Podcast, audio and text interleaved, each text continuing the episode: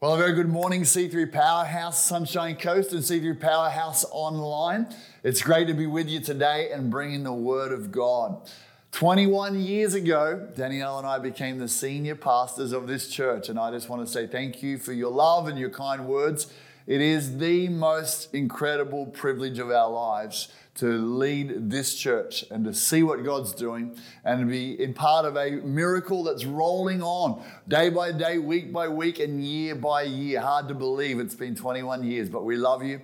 Thank you for your prayers. Uh, a shout out to everyone online right now who's watching from around Australia and you've had to go into some form of lockdown or Self isolation, for example. Just want to let you know we love you. We're praying for you. You're going to get through this okay with the grace of God. And I'm so glad that you've tuned in for church today. And I'm so glad that you're in the room today. Uh, also, I want to say a big thank you to, for everyone who's jumped onto Vision Builders over the last two weeks. Uh, Vision Builders being the giving program for the facilities of our church, current and future. It's been an incredibly generous time. So many of you have given and sacrificed. And again, on behalf of Danielle and I, thank you for all that you're doing and all that's uh, all that you're contributing towards the miracle that is our church and the future that unfolds for us. Uh, today, I'm going to talk around this topic of dreaming for your decade. We're finishing this series of the month that God wants to do exceedingly abundantly above all we ask or think. And so I want to share with you today about what it looks like for us to dream for our own decade, you to dream for your next 10 years. How old will you be in 10 years' time? I will be 60, the big six zero. Might be a few more wrinkles, not quite sure what six zero. I'll, I'll probably be a granddad. Uh, possibly my Carlton team will have won an AFL grand final, maybe even twice. Yes, I know I'm an optimist. I believe in miracles. Uh, so I want to I want to take you on that journey. But before we do, it wouldn't be a wouldn't be a Sunday if I didn't share some of my favorite dad jokes with you. So let's. I've got a few here for you. So just sit in and get ready to go. All right. I said to my my wife said to me last night. You treat our marriage like it's some kind of game. Mm, actually, a little close for home, this one. Unfortunately, this cost her 12 points and a bonus chance. Yes, it did. Uh, I quit my job as a treadmill tester. I just felt like I wasn't getting anywhere. Uh huh, I know. See what I did there? That's good. And last one for right now. What did Jay Z call his wife before they got married? Fiance as in Beyonce, fiance. Ah, okay, okay, there we go. Just, just to help you out. I think we should pray before we come around the Word of God right now. Father, I thank you for your presence with us. I thank you that wherever we are, that the Spirit of God is upon us. And I'm asking as I share this word, God, I'm asking that out of this word there would be a greater sense of, of surrender and alignment in our lives to the kingdom of God. I ask that there would be a greater sense of thinking the thoughts that are that you have for us that are so big and so much larger. Enlarge us today, I pray.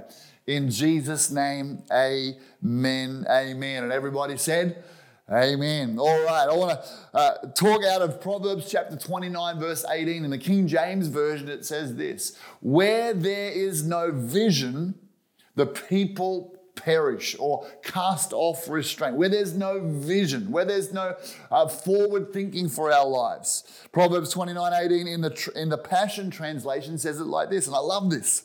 Where there is no clear prophetic vision, people quickly wander astray.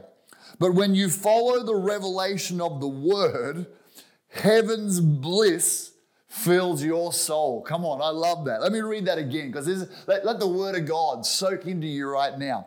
Where there's no clear prophetic vision, not just your own vision, but something that comes from God into your very spirit and soul then people quickly wander astray. We, we wander off, we cast off restraint, we, we don't live disciplined, focused lives. Why? Because there's no prophetic vision on the inside. But when you follow the revelation of the word, when what God is saying to you is alive inside of you and lighting up your path, heaven's bliss fills your soul. I want you to be filled with heaven's bliss. I want you to live a life that's abundant and fulfilled. That's what Jesus said. He said, I've come to give you life and life in the abundance. And one of the key ways of living a life of abundance and in abundance and with an overflow of joy is to know your purpose and to live with the sense of God's vision in your heart.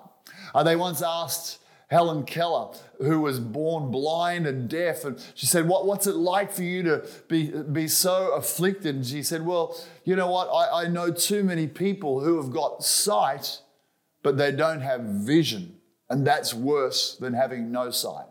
So I want today for, for us to think and ask God to come and help us to dream for what He's got for you and I, what He's got for you, what He's got for your marriage, your family, your, your future. What's God got for you? Let's dream about it today. I want to get the ball rolling and even over the next number of weeks. I want to talk about three thoughts of dreaming for your decade. Danielle and I have been doing this lately. I've always been a person who writes down my dreams, uh, who's, who's got, I've got 10 big things for my whole life that are on my prayer board. And every morning I see it and I've got photos that go with them about my life. And, and so I've always been a person who's, who's thought like this. But it's been a great exercise for us as a couple. Just to, we went and sat and looked over the ocean just recently as we wrote down some of the dreams that we've got and we began to get them on paper. So I'm going to talk about three key thoughts that are going to help us as we, uh, as we develop the, that dream for the decade for your life or for your, you as a couple or for you as a family. The first one is this. Here's the first thought. I want you, and I believe God wants you to go all in for God. All in for God. What's, what's it mean to go all in for God? Well, it means to love Him. The first commandment is that we would love the Lord our God with all our heart, with all our soul, with all our mind, and all our strength. That God would be number one in our life. Is He, is he number one? Do we love Him with all of our heart? Is there a passion for God that exudes across the week, not just on Sundays for that 15 minutes of worship, but do we love God all the week? Go all in for God. Uh, you know, someone was to say to you, Do you love God? Is it obvious? A great way to kind of capture that would be to look at your calendar, your diary, and to look at your bank account. Where's your time going? And where's your money going? Because those two things would be a great indication of what you love, of what your focus is. It reminds me of, of asking a, a gentleman, I said, What's, you've got a great marriage. What's the key to your marriage? Obviously, time and money. That's what I'm thinking. He goes, Yeah, it's, it's two, two nights a week. My wife and I, we go out for dinner. I'm going, Wow, like you date twice a week? That's amazing. He goes, No, no, no. She goes out on Tuesday and I go out on Thursday. I'm sorry, I'm sorry. Okay, go all in for God. So, what's, what would your calendar say about you? What would your bank account say for you? Would it be obvious that you love God with all your heart and all your soul and all your mind because of the reflection of your life? Or is it just something that's a good idea? Go all in for God and love Him passionately. Go all in for God and surrender your life to Him. James chapter 4, verse 13 to 16 says this Look here, you who say, Today or tomorrow we're going to go to a certain town and we'll stay there a year. We'll do business there and we'll make a profit. How do you know what your life will be like tomorrow? Your life is like the morning fog. It's here a little while, then it's gone. What you ought to say is, if the Lord wants us to, we will live and do this or that. We will live and do this or that if the Lord wants us to. Otherwise, you're boasting about your own pretentious plans.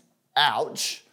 And all such boasting is evil oh, I'm going to move here and I'm going to make this much money and I'm going to do this and I'm going to. I've known people who've had those sort of th- those thoughts. I'm going to move into this town. I'll earn two hundred fifty thousand dollars a year. I'll buy a house. I'll I'll do this, only to find that that move was inspired by greed and marriages have broken down and families have fallen apart or people just got caught in the greed trap this is what James says. Don't, don't make those sort of plans. Surrender your life to God. If it's God's will, If the Lord wants me to, then I'll do this and I'll do that. So the second part of going all in for God, number one is, is not just loving Him with all my life, but the second is surrendering my life to Him.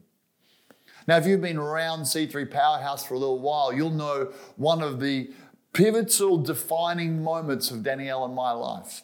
We sat in a conference, a little like our Powerhouse conference that's coming up at the end of July, and we sat in this conference, and the preacher talked about signing a blank piece of paper and letting God fill in the contract. It's like a pre signed contract where God can say, Whatever you want me to do, I will do. And I'll just say, Yes, Lord, yes, Lord, yes, Lord. And there have been moments that have come along, and 18 months after we signed that imaginary contract with tears in our eyes, knowing we're surrendering our life to God, 18 months later, we were the assistant pastors of this church. Uh, uh, over the years, God's come along and someone's asked us, one of our leaders has asked us to do something. And, and so often our thoughts go back, well, we already signed off. We already said yes. There's no, we, we can't back out of this. We signed a blank piece of paper. God's got it. We've surrendered our lives to Him. Does it mean everything we've done, we've, there's been so much fun and easy? No, there's been super challenges. But it's okay because we've gone all in for God. We've surrendered to Him, and I want you to surrender to Him. I, I know as a kid, I used to always come up with these entrepreneurial ideas. I'd be nine or 10 years old, and I'm going to get the cow manure and bag it and sell it at the end of the street and start a business. I'm going to do this. And my dad cottoned on quite early that he had an entrepreneurial son, so he, he found quite a quick way to, to keep a lid on it. He would just look, look at me when I came up with a new idea and he goes, Ah, have you prayed about that? Why don't you pray about that, son? I'm like, oh, gee whiz. But what taught me early on is that the true success is actually finding, well, what's God on? What's a God idea? What's God anointing for my life rather than just a good idea, because I can come up with a hundred good ideas. And so surrendering my life, making sure my life is seeking first the kingdom of God, that, that God's kingdom being expanded is my focus. When I, uh, Jesus said it like this, when you lay down your life for my sake, then you'll truly find it. But if you if you try and make your life all about you and your stuff and possessions, then you'll lose it. The key to living a life of significance and purpose, Jesus said, is to making it about him, laying down your life. So that's the first thing. Go all in for God. If you're going to have an incredible dream for the decade that moves you, excites you, motivates you, that God gets on. What make sure the foundation of it is that you go all in for God. All right, the second thing that I want to talk about here uh, comes out of a scripture in Psalm 37. Psalm 37, verse 3 and 4. It says this trust in the Lord and do good. That's what going all in for God is. I'm trusting God and I'm doing good. I'm seeking first His kingdom. Then you'll live safely in the land and prosper. So there's a then there. God wants to prosper you, He wants to look after you. But you've got to trust in Him and do good. Then, verse 4, get this take delight in the Lord and He will give you your heart's desires. Take delight. That's love Him. Love Jesus. Come on, love Him, worship Him, honor Him, love His word, love His presence, delight in Him. And He will give you your heart's desires. Now, I take that two ways. Some people, it's like, Awesome. Sounds like a little bit of a transactional deal going on, a bit of a vending machine. If I delight in God, I can get what I want. I'll delight in God so I can get the desires of my heart. I'll do this so I get that. I don't think that's what it's talking about. I think there's definitely a sense that if I make God first in my life, if I if I love Him, if I delight in Him, then my heart's desires will be transformed from being selfish to being his kind of desires. As I, as I love God, I start to change. That's why Jesus, uh, he said like this, he said, if, if, you, if my word abides in you and you abide in me, this is in John 15, if, you, if we're connected, if my word's inside you and, and I'm in you, then you can ask for whatever you want and it will be done. So there's this sense that I'm submitted, surrendered, loving God, delighting in Him, and somehow what I want is pleasing to God. If you, you'll know that some of you, you know, a year into being a Christian, two years into being a Christian, and, and, you're, you, you used to be like, come on, thank God it's Friday. Let's go party like there's no tomorrow. I'm living for the weekends. And, and, and you, your desire was just to escape or have fun or go crazy. And then you met Jesus and you started to delight in him. And now it's Tuesday and you're like, hmm, how many days until we get together on Sunday? It, it's Monday and you're like, I can't wait for Connect Group on Wednesday night. What happened? What did your desires change? Yes, they did. Why? Because you're connected to Jesus. You're delighting in Him and your desires have changed. So if I delight in the Lord, He'll put these great desires in my heart, but also, and here's the, here's the thing I want us to get today, He will actually fulfill the desires that are in our heart if He's first. So the second thing I want to talk about here is if we if we are all in for God, then God gives you permission to dream. Permission to dream.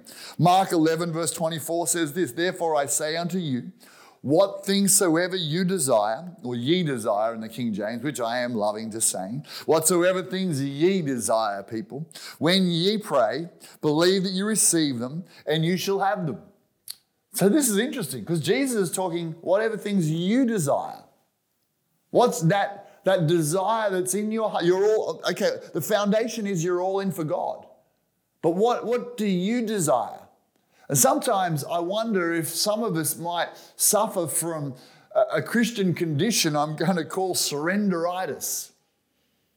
Like, and God comes to you and says, Well, what do you desire? And we're like, Whatever it is you want me to desire, Lord. And He says, No, no, what, what can I do for you? And you're like, Well, just what whatever's your desire for my life. I, I don't have desires. I'm just surrendered. It's all yours. But that's not true because if you delight in God, you've got desires. In Matthew chapter 10, verse 51, Jesus walked along the street and a, a, blind man called Bartimaeus came out. And he saw him going, well, he didn't see him going by, I guess. He heard he was going by. His friends had told him he worked miracles. And in an act of faith, he threw off his beggar's garment, starts yelling out, Jesus, son of David, have mercy on me. They call him, Jesus stops, hears the commotion, calls Bartimaeus over. His friends walk him over, totally blind, can't see. And there he is, obviously blind, standing in front of Jesus. And in Mark 10 51, it records the story. He says, What do you want me to do for you? This is Jesus. What do you want me to do for you? And he replied, The blind man said, My rabbi, I want to see. I want to see. What? Uh, it amazes me that Jesus had to ask him, buddy, what do you want me to do for you? Bartimaeus, what's the big deal? He's like, are you having trouble with your mother-in-law? Would you like me to sort her out? He's, he's like, is your football team really struggling? Can I, can I solve that problem? It would appear obvious to everybody else around us in that moment that Bartimaeus wanted to see, but Jesus asked him to articulate the desire that was in his heart. Now, notice how this worked. Bartimaeus didn't say, Well, Lord, uh, I just want you to do whatever your will is for me. He didn't say, Well, Jesus, I've got no desires because I'm fully surrendered as a son of Abraham, and therefore I don't, I don't have any expectations on you. Far be it from me. Just to be into your presence is enough for me. No, he spelled it out. He didn't say, What's your will? You do your will, and I'll submit to you. He's like, No. What do you want me to do for you? Permission, Bartimaeus, to dream. Permission to dream of what God might do. Miraculous or otherwise. And sometimes I think that as Christians, when we surrender to God and we make our life all about God, we've gone all in for God. And, these, these desires of influence, these desires of success, they come up on the inside of us. And sometimes we try and squash that down and go, oh, I shouldn't be successful. I shouldn't be influential. Uh, that, would be, that would be displeasing to God. But actually, we mistake false humility we think that, well, we, we, we mistake surrenderness as false humility. Sometimes we think that small thinking brings honor to God because it keeps us humble. But I would suggest to you that, that small mindedness and religious thinking is what wants to keep you small, but God wants to give you the desires of your heart. I remember when we early on took over the church. And we were two years into being the senior pastors of this church. So that's 19 years ago, doing the math. We went to a conference, and Danielle and I were fired up about winning people to Jesus, about seeing lives transformed, about all the future of the church. And I'm, as I'm fired up and I'm connected and strong in God, we're driving along, and I'm like, babe, wouldn't it be great if we could do this in the church? And wouldn't it be great if we could change this? And wouldn't it be great if we could do this a little bit differently? And I wanted to stop doing that, but start doing this. And I'm, I'm going for it. I'm like, whoa, big vision, let, let's go. And then just this sort of thing started to come over me, this intimidation thing. I'm like, oh, but but that might upset these people, and oh, that might appear a little too not humble enough. And it's, it's like this is in split seconds. As those thoughts are starting to hear me, and I'm starting to pull back internally, the Spirit of God whispers to my heart, I love it when you talk like that.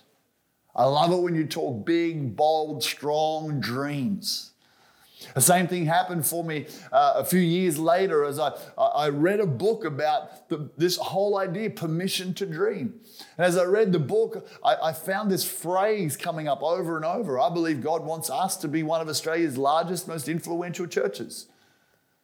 And as I that phrase just came up, it was like this is a desire in my heart, not a competitive, not so that we're the biggest, not not not not out of ego so that I'm recognized, but just this desire. I believe God's called us to be an influential church, one of Australia's largest, to, to break through an area so other churches can break through it. I've had the same moment as I've made that prayer or declaration. Lord, I believe this is who you want C3 Powerhouse to be. I'm like, oh, shouldn't I be more humble? And then the Spirit of God comes and whispers that same thought. I love it when you talk like that. So I wonder today what God's got for you. I wonder what big thinking you've uh, surrendered and, and, pushed aside because it might require you uh, and maybe messes with small mindedness or some sort of false humility or false religious thinking. I want to say today for all of us, come on, why don't you dream big? Because God loves it when you talk like that. If you're all in, you can pray bold, audacious prayers. You can write down dreams. Goals are things that you're committing to that you can, you can sort of make happen. They're measurable. But dreams are things that, that you articulate that, that maybe you can't make them happen in your own right, but it, there's something that you feel that God's put into your heart. Maybe you want to own your own business be the principal of the school you're going to, or be the prime minister of our nation. I want to say today, permission to dream. Maybe you want to play cricket for Australia. Maybe you want to make movies that change the world. Maybe you want to climb Mount Everest. Permission to dream. Maybe you want to own your own home. Maybe you want an investment property. Maybe you want to get married. Maybe you want to have your own children. I just want you to know from the Holy Spirit permission to dream. Maybe you want to marry Hugh Jackman. Well, you can't do that because he's already married. Permission denied, just to be really clear about that today. Maybe you want to plant a church. Maybe you want to become a preacher or a leader. The Apostle Paul says if anyone aspires to be a church leader, he desires, there's that word again, desires an honorable uh, position. That's a good thing. If you're all in for God and you've got this desire to be a leader or a preacher, you can do it. Maybe you, your desire is to prophesy, to pray for the sick and to see them healed. Again, the Apostle Paul says it's okay to desire spiritual gifts gifts. You can desire them, write them down, permission to dream. Maybe you want to take your kids or your grandkids to Disneyland. You want to, you want to go up the Eiffel Tower in Paris. Maybe you want to learn to fly an aeroplane. It's a desire of your heart. Can I set you free today and say, if you're all in for God, permission to dream? I want us to take really probably the next five or six weeks to dream for your next decade. I want you, uh, I want you during our fast, we've got 21 days of prayer and fasting. I want you to say, God, would you speak to me? Would you reveal the desires in my heart? Take, peel back small thinking, peel back religious thinking and help me dream for the decade ahead. I want us to get into Powerhouse Conference at the end of July. Can I just say, by the way, that the tickets are selling really fast for this. We've already, uh, we're over three fifths of capacity, and we haven't even got to the close of our early bird. So jump in and make sure you get your tickets for Powerhouse Conference. But that atmosphere, when we worship together with Darlene Zschech and our team as Russell Evans comes, as we spend time in God's presence, it will be an enlarging prophetic atmosphere. So I see you're dreaming for the decade, not something that's done in a moment, but it's like a living document that, that by the end of July, you've finished it with a sense of enlargement. There's got to be some things on there that scare you. There's got to be some things on there that move you and excite you. There's got to be some things on there that will help you move forward. So here it goes. That's it. So, second thing, permission to dream. Go all in for God, permission to dream. And finally, the third thing is write it down. Write it down. Habakkuk 2, verse 2 is a scripture many Christians know very well. For those of you who are watching online right now, come on, this is for you. Then the Lord answered me and said, Write the vision and make it plain on tablets. Must have been an iPad, I reckon. Sorry. That he may run who reads it. Write the vision and make it plain. It's so that you can run, so that you can move forward. There is power in taking a vision out of your mind and putting it on paper, writing it down, putting, getting it recorded. Harvard Business School did a study about goal setting. They found that 83% of respondents in their survey had no goals. 14% of respondents had plans but had not written them down. And they found that they were that, that group was at least 10 times more likely to succeed than those who didn't have goals. So they, they had plans but not written down. And then the final 3% had written down their goals. And they were three times more likely to succeed than those who had plans in their mind. That's phenomenal. Another study by Dr. Gail Matthews at the Dominican University in California found that those who wrote their goals down were 42% more likely to achieve them. This is why the Bible says, write down the vision so that you can run with it. There is a power, uh, uh there's an encoding that gets into your brain, there's a power of writing things down, taking the risk to write them down. So here's, here's some things that I want you to just think about. Uh, it might be goals or dreams for your marriage. It might be for your family. It might be for an area of influence. It might be for ministry. It might be for experiences you want to have. It might be for travel might be physical goals. You might want to listen to this podcast again just to be spurred and to write these things. It might be uh, career goals, education goals or dreams, business dreams, financial dreams. Now, you'll notice I didn't say spiritual dreams uh, because I believe that if we just do that, we're more likely to go, oh, they're spiritual things and these aren't. Therefore, that's more important than this. I think your whole life is spiritual and important to God. So write, write them down. Now, there's the two types of dreams. Just let me help you practically. Two types of these dreams. Uh, some is just a clear descriptive dream. And, and the clear descriptive dream. So for our marriage, Danielle and I have a, a dream. There's no measurables. It's just we want to have an outstanding marriage. That's our dream. We've written it down that we would have a fun, passionate, intimate relationship and marriage. That's, that's the description of the kind of marriage that we have. Research has found that if you can vividly describe your goals, and have something that's strongly associated, a mental picture that you're 1.4 times more likely to succeed in those goals if you can vividly picture them than if you've just written them down. So we're getting to the next level. So write out a description. It doesn't have to be exactly specific and measurable like a goal, but it's your dream. This is the dream for our marriage. Or you can have a specific, uh, something that's very specific. So for me, I want to publish my book, The Wheels of Financial Blessing, definitely in the next decade. So that's on my dream. Actually, this year is my goal. Reminds me of a friend, by the way, who said, I'm writing a, a book about reverse psychology. He said, please don't buy it. Think about that. Please don't. Anyway, let's keep going. So, specific or, or descriptive. Descriptive would be that I want to be healthy and energetic enough to play with my grandchildren. That would be descriptive. Specific would be I want to run a marathon or I want to be able to bench press 120 kilos. Descriptive would be that, hey, I want to work in a meaningful job that I love going to every day. That's a description of the kind of career I want. Specific would be, I want to be an accountant who earns $120,000 a year. That would be a specific. Either of those are okay. I love it as you go through and think and pray about this. Ephesians 3, verse 20 says this Now to him who is able to do exceedingly abundantly above all we can ask or think, according to the power that works in us. If you don't ask it or think it, then God doesn't work exceedingly abundantly above it. And that's what the power of writing down your dream for your decade is.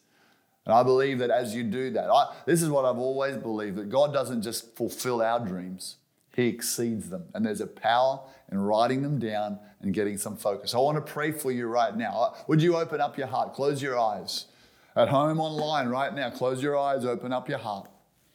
I want you to just uh, be ready. Let God put some pictures in your heart. Father, as we wait on you today, and as we wait on you over these next five, six weeks, I'm asking that you challenge us where we need to go all in, that you would help us enlarge our thinking, permission to dream. Lord, for every person right now, would you speak to them? What, What's the dream in their heart that's there because they delight in you? Unlock it. What's the dream for their family? Unlock it. Lord, what's the dream for their ministry? Unlock it. What's the dream for their area of influence? Unlock that dream. God, I pray that you would unlock every dream, financial dreams. I believe you want people in our church to own their own homes. God, I believe you want people in our church to move in spiritual gifts powerfully. Lord, I believe you want our church to be filled with influencers and entrepreneurs, influencers in every sphere of society. Permission to dream. Let there be God anointed pictures come into our hearts right now that we will live lives infused with vision. I pray it in Jesus' mighty name. Amen. Amen. Well, fantastic. I'm going to hand you back to Teresa for those of you who are online, to David Crowder for those of you on the Sunshine Coast. God bless you. We're praying for you and we love you.